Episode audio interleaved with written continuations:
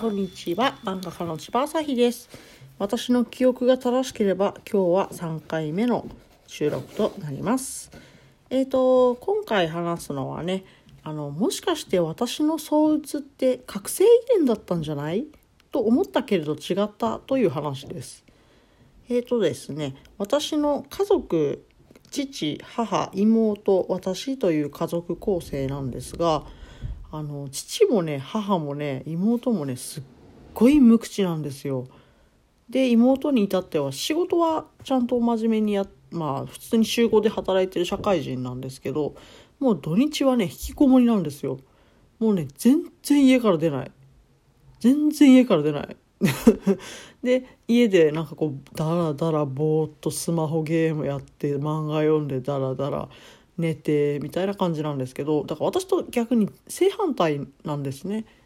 で父もなんかあの農業をやってましてで農業には精を出すけど無口。母趣味読書と手芸。無口。私そう。私だけが元気なんですよ。なんか私を100億とすると家族が1みたいな感じですね。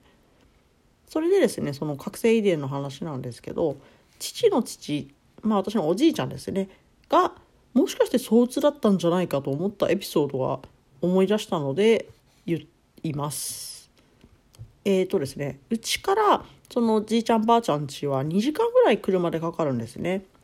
で、えーと私がもうせっかちなのでうるさいのでもう10分ごとに父に「まだまだまだつかないの？まだ?」って言ってて父無言母無言妹爆睡って感じだったんですよ。それでですねあの父相当イライラしたと思うんですけどまあそれでじいちゃん家に着いてでばあちゃんが「あの朝日ちゃん何食べたい?」って聞いてきたから「朝日そうめん食べたい」おそうめんねおそうめん食べたいって言ったんです。そしたらもう無口なじいちゃんがスッてこう席を立ってどこ行くんだろうと思ってたら山からあ山奥のあのあれなんですけども山から竹をね竹竹あの木の竹ね竹をね切ってきてねそれを半分に割ってね流しそうめん作ってくれたんですよ。え？流しそうめん？ってなって私すっごい喜んでなんかあの流しそうめんあの上から下にこうそうめん流すじゃないですか。であれね私体験したから分かるんですけど流しそうめんってあんな綺麗に流れませんね。なんかね固まる あの固まります。なんか綺麗にスーシュパクじゃないんですよ。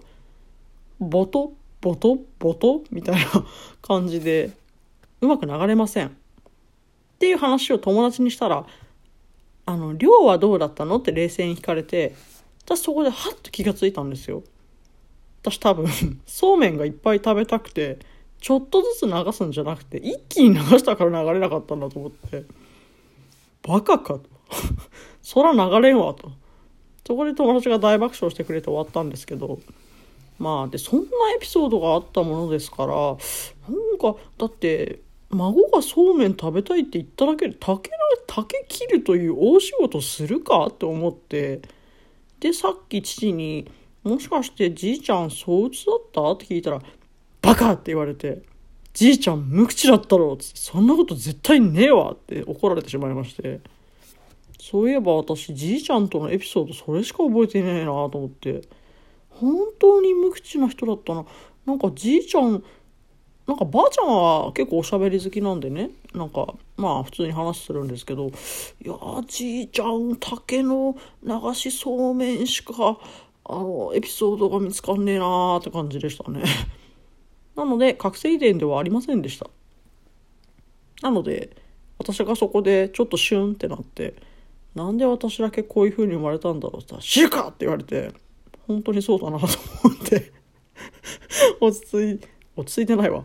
ちょっと落ち込んでいたところでした。別に落ち込んじゃないですけどね。まあそんな感じです。というわけで、えーと、私の装置は覚醒遺伝ではなかったという話です。あと流しそうめんはちょっとずつ流そうね。はい。朝日からのお願い。